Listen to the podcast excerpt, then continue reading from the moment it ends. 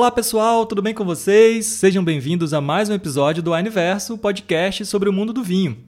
Eu sou Vitor Zorzal, estou aqui com a Paulinha Daidone, que é sommelier da Wine.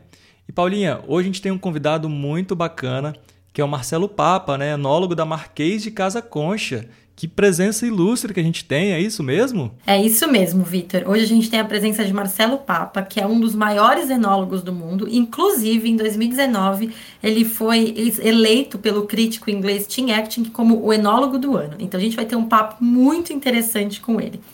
Marcelo, seja muito bem-vindo e já vou perguntar de cara, então, o que faz de Marquês de Casa Concha um vinho tão especial? Olá, como estão? Eh... bueno, lo primero, muy feliz de compartir con ustedes en este, en este programa y en esta conversación.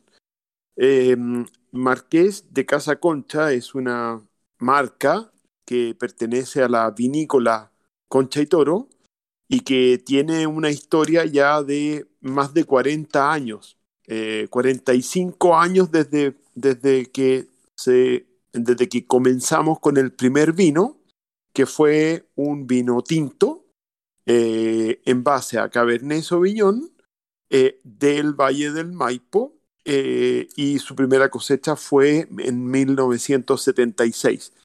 Por tanto, lo primero que puedo contarles es que es una marca de vinos que tiene mucha tradición en Chile, es muy bien reconocida y, es, son vinos, pues son varios de distintas castas de distintas variedades que eh, tienen orígenes particulares en distintos lugares de Chile y todos son vinos muy clásicos eh, y que estoy seguro los consumidores lo, los aprecian muchísimo. Que bacana, Marcelo. Obrigado por participar. É, você tá, tá frente aí da, é, da, da há mais de 20 anos e é assim, um enólogo muito reconhecido. Para a gente é muito legal ter um nome como esse participando aqui, né, Paulinha? Sem dúvida, porque é sempre muito enriquecedor conversar com um enólogo, ainda mais um enólogo do calibre de Marcelo, né?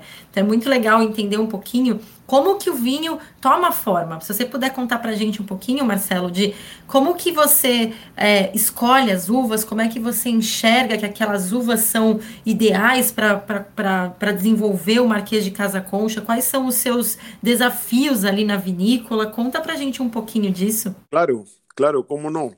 Lo primero, y pienso que es lo más importante, es contar con una muy buena selección de uvas eh, y en un lugar en que la casta, la, cepa, la variedad, se, se eh, exprese muy bien en el lugar. Por ejemplo, en el Valle del Maipo, eh, es un valle que está inmediatamente al sur de Santiago, la capital de Chile, y en, este, en esta zona de Maipo tenemos suelos con mucha piedra, con mucha arena, y, y, estamos muy cerca de la cordillera de los Andes, por tanto tenemos diferencias entre el día y la noche en términos de temperatura bastante eh, amplias. Esas son condiciones extremadamente buenas para el cultivo de Cabernet Sauvignon.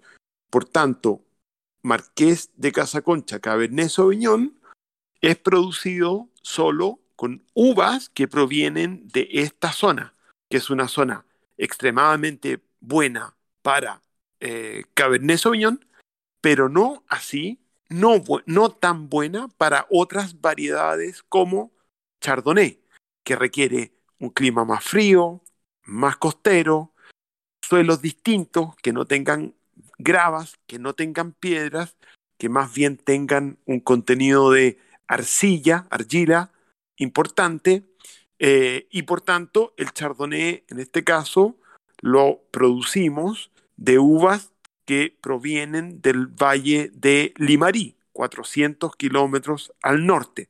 Por tanto, cada casta requiere para su máxima expresión determinadas características de suelo y de clima. Y ahí está la labor más importante de un enólogo en poder detectar cuáles son aquellos lugares donde una casta se puede dar em forma excepcional. Marcelo, eu tenho uma pergunta para você. É uma pergunta um pouco complicada, digamos. Se você pudesse escolher um vinho ou dois daquele que mais te dá orgulho, assim, que você gosta, que você diz que é um trabalho que você fez, que você produziu, que te deixa muito orgulhoso, muito feliz, qual seria? Eh, me, si son castas o, o, variedades de Marqués de Casaconcha, eh, es difícil porque todos o cada uno de los vinos de Marqués tiene algo distinto eh, y algo muy atractivo y que va eh, a depender de la inclinación o de la, del paladar o de la degustación de cada persona. Para aquellos que les gustan los vinos más suaves, más redondos, bueno, probablemente les va a gustar mucho el Merlot o el Carmener. Para los que les gusta el, vino con más estructura, les va a gustar el Cabernet Sauvignon. Para los que les gusta el vino más jugoso, les va probablemente gustar más el Malbec, que también es parte de la línea.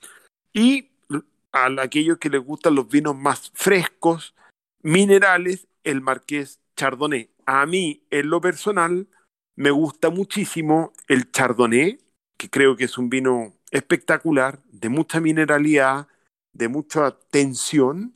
Y por el lado de los tintos, me, me encanta, me gusta mucho. Por un lado, el Pinot Noir, con toda su eh, franqueza y parte más delicada.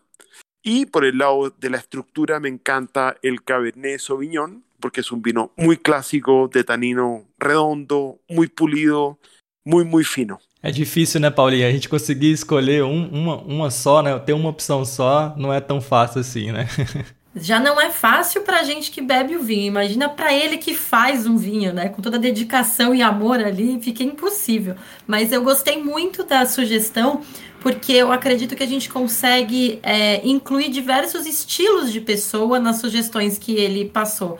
Como ele comentou, Pinot Noir é um vinho mais elegante, então funciona muito para quem tem um paladar mais delicado ou está buscando um vinho mais suave. Agora o Cabernet ele já vem com mais pegada, uma boca mais, mais é, pesada, então para quem curte um vinho com mais presença, o Cabernet Sauvignon já funciona bastante. Então é legal que dentro da linha Marquês de Casa Concha tem um vinho para cada estilo de pessoa e também para cada momento, né? Porque, por exemplo, o Chardonnay, num dia mais fresco, assim, um dia mais de calor, um dia mais de calor, tomar ele mais fresquinho, vai funcionar super bem também ali com um prato ali como é, alguma coisa do mar, um camarão, vai combinar muito bem. Como ele falou que tem a, a mineralidade, mineralidade funciona super com comidas do mar, né? Então tem um vinho para cada momento aí. E aí eu vou trazer uma. Bom, eu sei que a gente tem paladares diferentes, né? É, pessoas com personalidades diferentes, mas a gente sabe que está se aproximando o Dia dos Pais.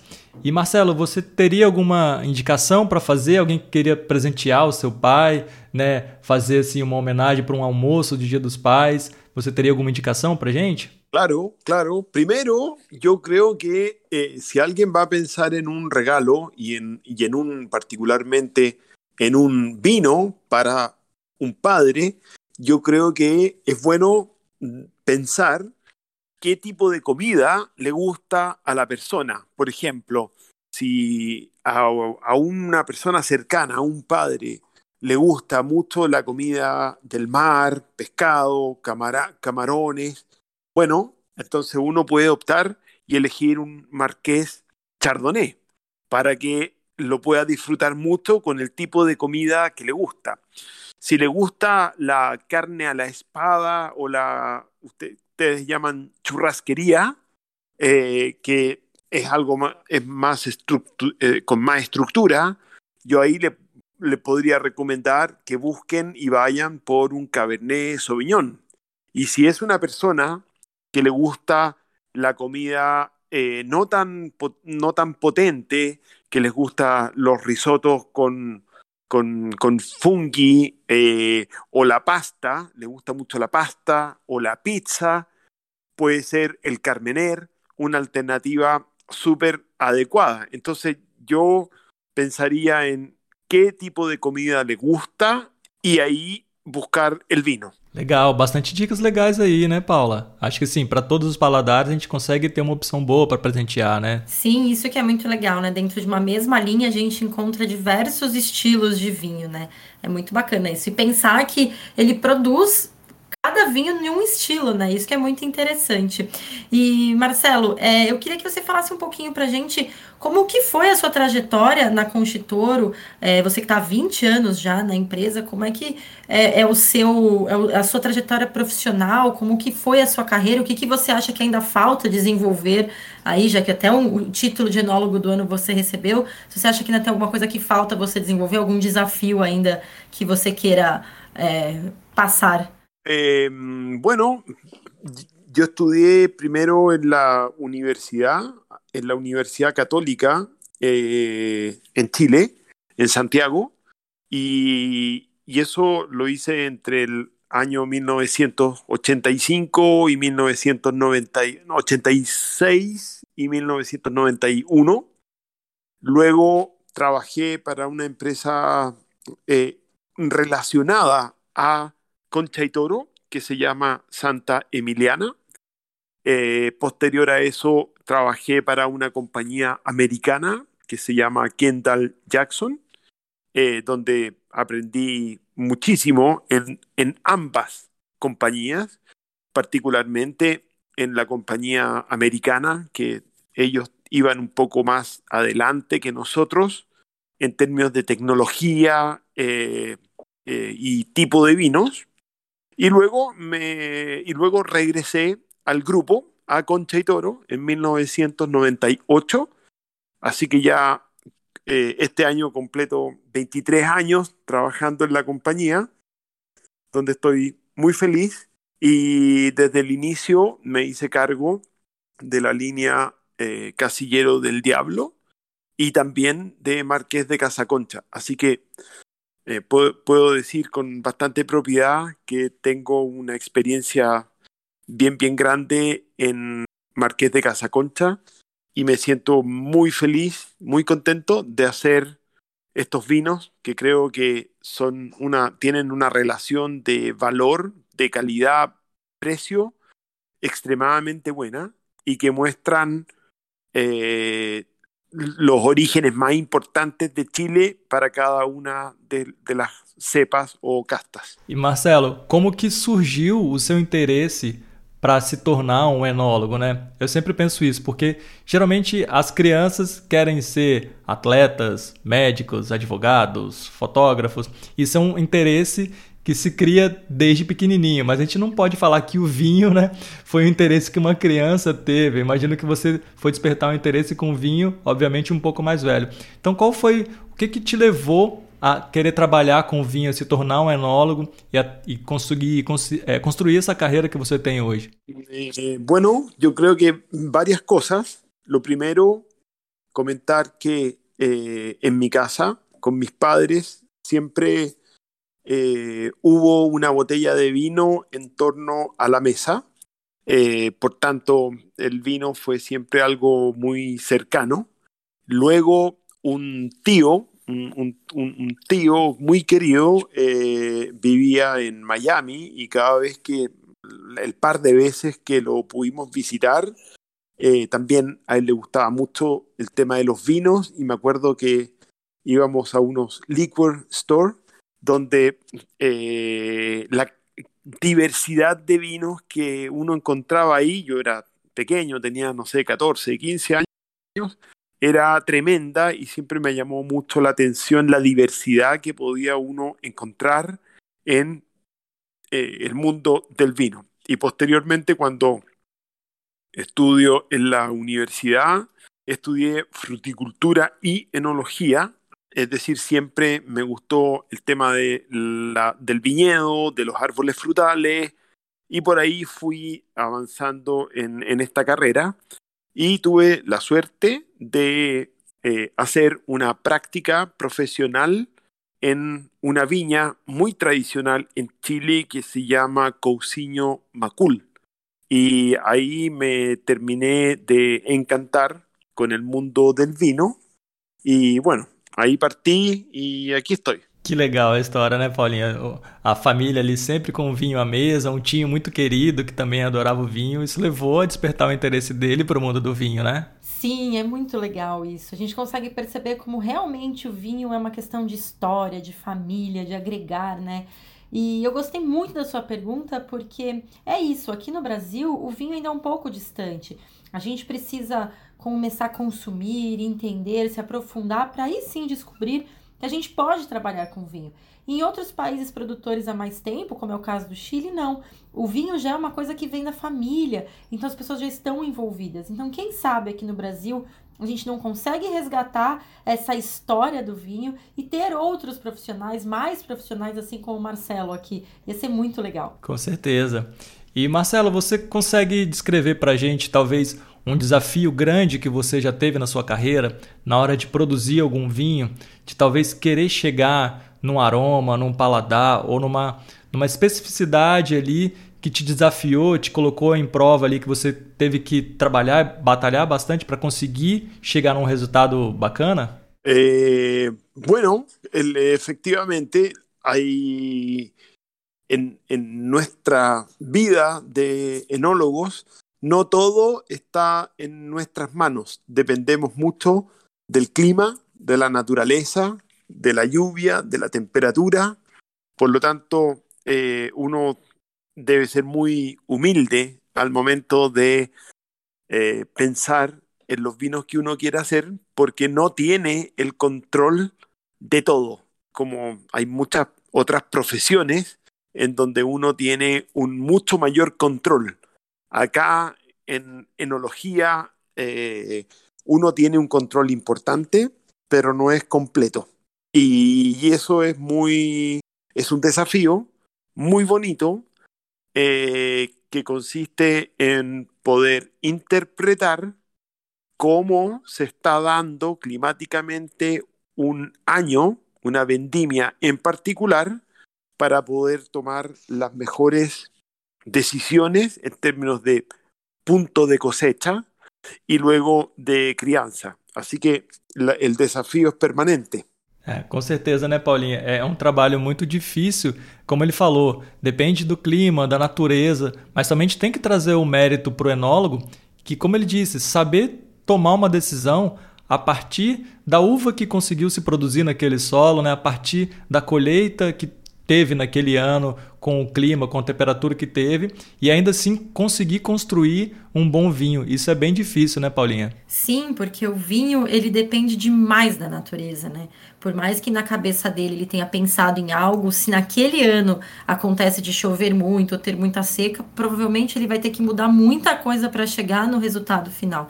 E eu e a Sibeli, a gente sempre fala sobre isso, que ser enólogo é ser um pouco alquimista, né? Um pouco mágico, porque é você conseguir transformar a uva em algo tão único que é o vinho, né? Então, claro, tem a natureza que aporta todas as características à, à, uva, mas tem o enólogo, que é ele que transforma mesmo a uva nesse líquido que a gente tanto ama, né? Com certeza, com certeza.